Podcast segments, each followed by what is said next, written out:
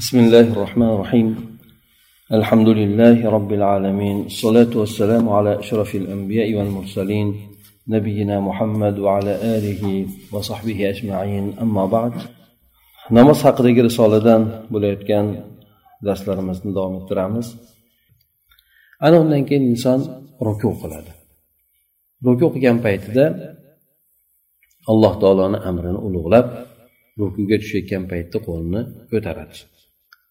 Bu narsa yana qolgan a'zolarni ibodat qilgani kabi xosatan mana shu ibodatda qo'lni ham ishtirok etishligiga imkon berishligi uchun qo'lni ham ko'taradi. Shunda bu narsada payg'ambar alayhissalomni sunnatiga ergashishlik ham bor. Ya'ni inson hamma a'zolarini namozda ishlatishlik ya'ni bu birinchidan sunnatiga ergashishlik bor qo'lni ko'tarib o'qiganligi to'g'risida keyin esa inson o'sha alloh taoloni ulug'lashlikda qo'lni ko'tarib aytganimizdek inson to'liq taslim bo'lganligini o'zida izhor etadi. Shuning uchun taslim bo'lgan odamga qo'lini ko'targiziladi bunday aytganda. Ana undan keyin xuddi hajni ado etayotgan odam bir marosimdan boshqa bir marosimga ko'chib o'tayotganda talbiya aytgani kabi labbaykani aytib yuradi hajda xuddi shuningdek inson ham namoz o'qiyotgan paytda bir rukundan boshqa rukunga ko'chib o'tayotgan paytida takbir aytishlikka kirishing deydi ya'ni inson alloh taoloni buyuklab ulug'lab takbir aytadi. Bu takbir aytishlik namozni shiori bo'ladi. Talbiya aytishlik hajni shiori kabi. Haj talbiya bilan mashhur. Ha hajga doim inson talbiya aytib turadi. Xuddi shuningdek namozda ham doim inson o'sha ko'chib o'tayotganda takbir aytib turadi. Keyin keyin alloh taologa ruku qilib pasaydi ruku degani jasadni tashqi ko'rinishlik bilan bo'ysunishlik degani jasad bilan bo'ysunishlik degani. Shuning uchun arablar bu ruku maqomini judayam sharafli bo'lganligi judayam makonatni oliy bo'lganligi uchun shu ishni qilishlikdan jirkanishardi uni qilishmasdi. Ya'ni ruku degani odam o'zini xorligini ko'rsatishlik bo'ladi. Shuning uchun u narsani qilishlikdan hattoki allohga qilishlikdan ba'zilari to'xtagan ekan ya'ni inson o'sha holatda topilishligi ya'ni insonni judayam bir birovga qul bo'lib qolgan holatni bildiradi. Tushunmasdan hattoki mana rivoyat qilinadiki hakim hizomdan bu kishi payg'ambar sallallohu alayhi vasallamga o'zi bayat qilmoqchi bo'lgan ekan. Shu rivoyat qilinar ekan bu narsa. Rivoyat qilinadi degani zaif bo'lgan suratda kelgan degani alloh taologa o'sha rukuni turib qilishligi to'g'risida bayat qilmoqchi bo'lgan ekan. Ya'ni egilmayman deb turibdi endi. Islomga endi kirgandek tushunchasida endi ba'zilarda bo'lganku jihod qilmayman degan boshqa zakot bermayman deb bayat qilmoqchi bo'lgan payg'ambar alayhisalom tushuntirib bergan. Endi payg'ambar alayhisalom agar shu holat bo'lgan bo'lsa ham albatta tushuntirib berilgan. Lekin bu yerda aytayotgan narsasi bu inson eng sharafli bo'lgan o'rni bo'lar ekan. Shu narsadan voz kechishlik bu rukuda voz kechishlik bo'lar ekan. Shuni xohlashmas ekan. Ya'ni birovga qul bo'lishlikni xohlamasdi ekan demoqchi ana o'sha narsa alloh taolo uchun bo'lganligi azizlik bo'ladi. To'g'ri banda uchun bo'ladigani qullik bo'ladi lekin alloh uchun bo'ladigani azizlik bo'ladi. Endi bu yerda ruku shunchalik bo'lgandan keyin sajda qanchalik bo'lardi ana endi boshingizni alloh taoloni haybatiga taslim bo'lib va alloh taoloni azizligiga o'zingizni biroz xor tutib hokisor qilib boshingizni quyi qiling deydi. Demak inson rukuga tushadi. Rukuga tushganda alloh taoloni haybatiga taslim bo'ladi. Va alloh taoloni azizligiga o'zini hokisor tutadi. Mana bu holat esa sizni a'zolaringizni harakatlarini bayon qilib turadigan holat. Ya'ni bu tashqi ko'rinishda a'zolaringiz qanday alloh taoloni huzurida turishligini e, inson shu bilan o'zini bayon qiladi. Bu yerda siz belingizni ekkan bo'lasiz qomatingizni pasaytirgan bo'lasiz hamda boshingizni quyi qilgan bo'lasiz. Va alloh taoloni ulug'lab takbir aytasiz. Allohu akbar deb tushasiz. Shu tushgan paytingizda esa alloh taoloni ulug'ligi bilan barobar kelgan tasbehni ham aytasiz. Subhana robbiyal azim deb aytasiz. Alloh taoloni ulug'lab tasbeh aytasiz. Agar xohlaydigan bo'lsangiz bu holatni bu rukuni alloh taoloni buyukligiga bo'ysunishlik taslim bo'lishlik rukni deb nomlashligingiz mumkin deb aytib o'tadi. Shuning uchun payg'ambar sallallohu alayhi vasallam bu holat haqida aytib o'tganlarki ammo rukuga keladigan bo'lsak unda alloh taoloni ulug'laysizlar dedi. Rukuda duo qilinmaydi shuning uchun alloh taoloni ulug'lanadi. Alloh taoloni buyukligi aytiladi. Shuning uchun bu yerda bir qancha holatlarni keltirib o'tadi. Subhana robbiyal azim degandan keyin alloh taoloni buyukligiga dalolat qiluvchi boshqa qo'shimchalar ham bor. O'sha narsalar to'g'risida birozdan keyin aytib o'tadi. Demak rukuda qalbni huzu qilishligi qalbni bo'ysunishligi ham bor. A'zolarni bo'ysunishligi ham bor tilni bo'ysunishligi ham bor. Bular hammasi to'liq bo'lgan suratda. Demak to'liq bo'lgan holatda inson ruku qilgan paytda tashqi ko'rinishdan a'zosi huzu qiladi alloh taologa bo'ysunadi.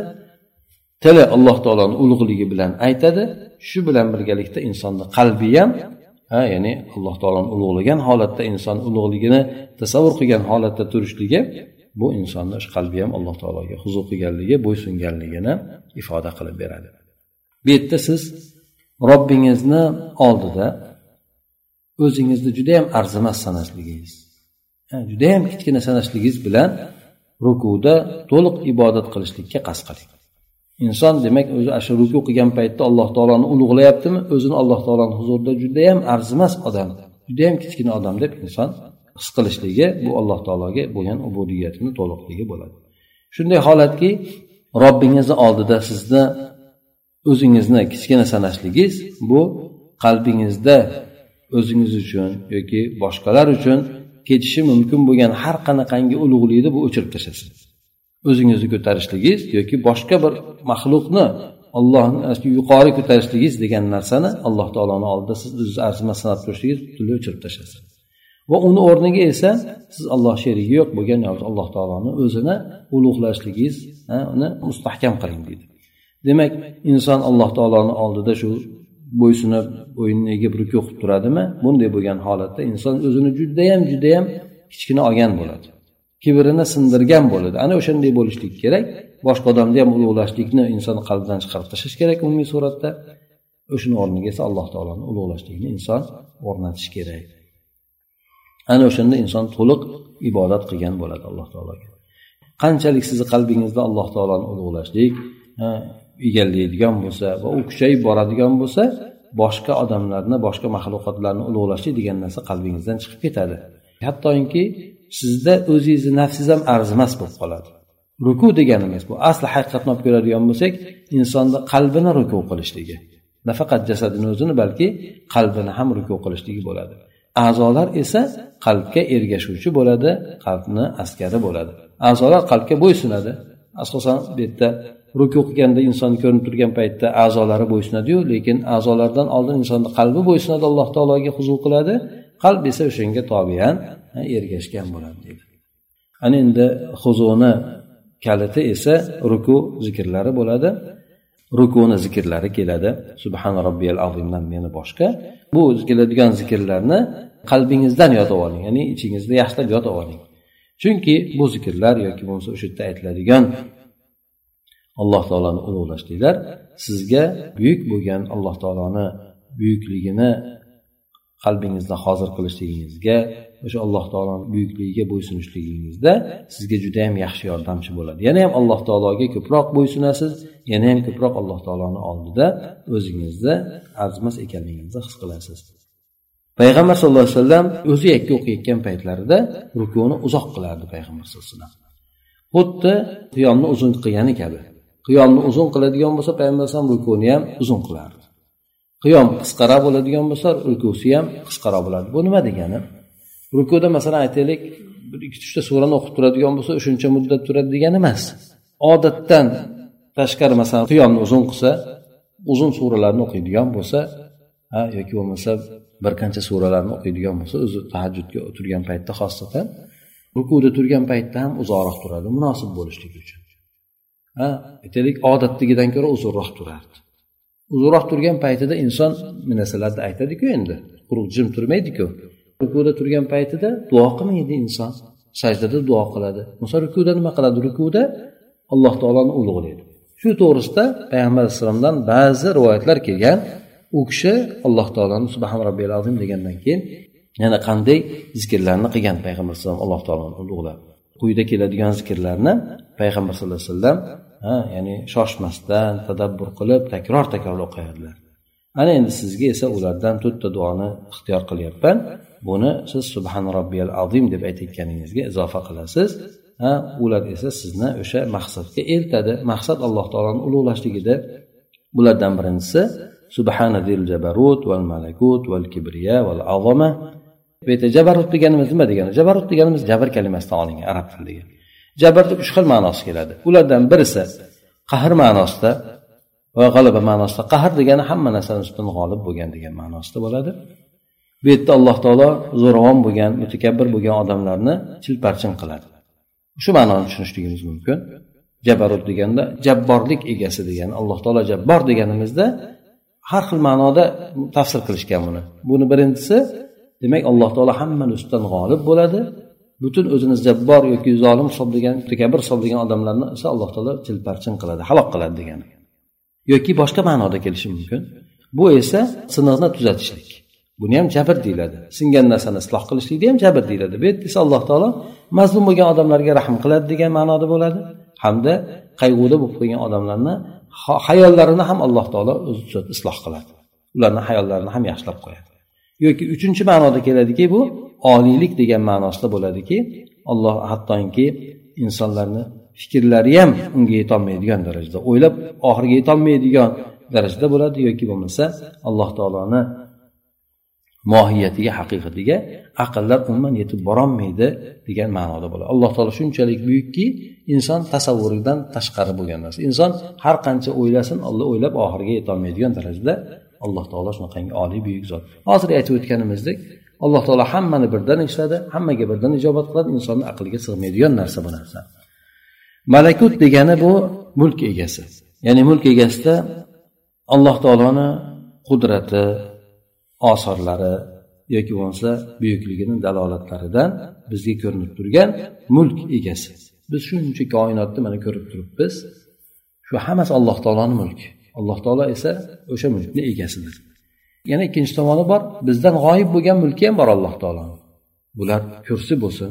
A kursini qanchalik to'g'risida aytib o'tgandik. Butun yer osmonlar hammasi bitta joyda o'ladigan bo'lsa kursini oldida sahroga tashlangan bir halqa kabi deydi. Shunaqangi darajada buyuk. Endi kursiy esa arshga nisbatan payg'ambar alayhisalom shunday deb aytganlar. Kursi arshga nisbatan arsh judayam buyuk.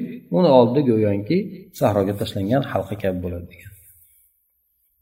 Yana alloh taoloni jannati bor. Buni biz ko'rmaymiz bilmaymiz. Ha eshitganmiz xolos. Do'zax bor va yana boshqa g'oyib ko'rinishlari bor.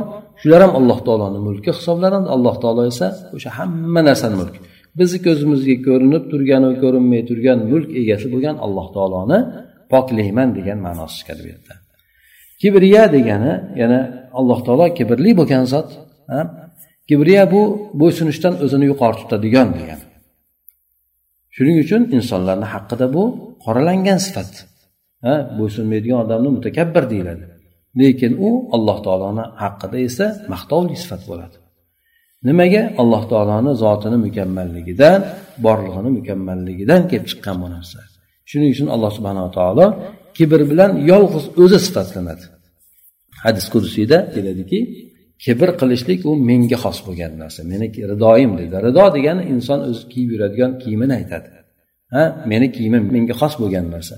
Kim menda ha o'sha ridoyimda talashadigan bo'lsa o'shandan bir bo'lagini olmoqchi bo'ladigan bo'lsa ham qasom tuhu degani uni chilparchin qilaman degani. Ya'ni belini sindirib qo'yaman degani. Shuning uchun alloh taolo maxluqotlardan birontasiga o'sha kibrda ishtirok etishligini alloh taolo ruxsat bermaydi garchi o'sha zarrasida bo'lsa ham kibrdan bir zarrasida bo'lsa ham alloh taologa bironta odam ishtirok etishligini alloh taolo ruxsat bermaydi balki alloh taolo o'sha qalbida kibrdan bir misqol zarra bo'ladigan bo'lsa ham o'sha odamga judayam qo'pol bo'lgan uqubat judayam qattiq bo'lgan uqubat surasida jannatga kirishligini ham harom qilib qo'yadi. Shuning uchun kelganku qalbida zarracha kibr bo'lgan odam jannatga kirmaydi deb keladi hadisda. Ya'ni jannatga kirishlikni harom qilgan. Kibr nima degani deganda payg'ambar alayhisalom aytganlar odamlarni kamsitishlik haqni rad qilishlik degan. Haqni rad qilishlik haqqa bo'ysunishdan o'zini baland tutishlik hamda odamlarni ustidan e, o'zini yuqori tutishlik bu narsa kibr bo'ladi deb aytgan. Lekin endi bu yerda insonda kichkina narsa bo'lib qolishligi ozgina kibr bo'lib qolishligi insonni butunlay dindan chiqarib yubormasa ham lekin avvalgilar bilan birgalikda jannatga kirmaydi. Qo'rquv bo'lgan hadislardan deb tushunsak ham bo'ladi. Lekin haqiqatdan mutakabbir bo'ladigan bo'lsa u insonni alloh taolo butunlay jannatga kirgizmaydi.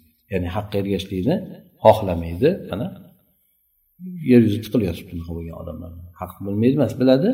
Ergashishni xohlamaydi. Islomni haqiqatini bilmaydi emas biladi. O'zini yuqori tutadi. Ha hattoki ba'zilar musulmon bo'lib turib musulmon emas emas musulmon bo'lib turib ruku qilishlikni xunuk so'z bilan aytadi. O'sha narsani qilamanmi degandek yoki sajda qilishlikni butunlay inson qabul qilolmaydi. Ya'ni kibr qilib bu narsa bo'ysunishlikdan. shunday bo'lgan nimalarni alloh taolo demak telparchan qilaman yoki belni sindiraman dedi yo qiyomat desa o'sha jannatga kirgizishlikni harom qildi ularga jannatga kirishligini harom qilib qo'ydi shu birinchi nimani o'zi bilan chegaralanamiz endi xudo xohlasa ertaga qolgan o'sha zikrlarni ham tafsilotini aytib o'tishlikka harakat qilamiz سبحانك اللهم وبحمدك نشهد ان لا اله الا انت نستغفرك ونتوب اليك اللهم انفعنا بما علمتنا وعلمنا ما ينفعنا وزدنا علما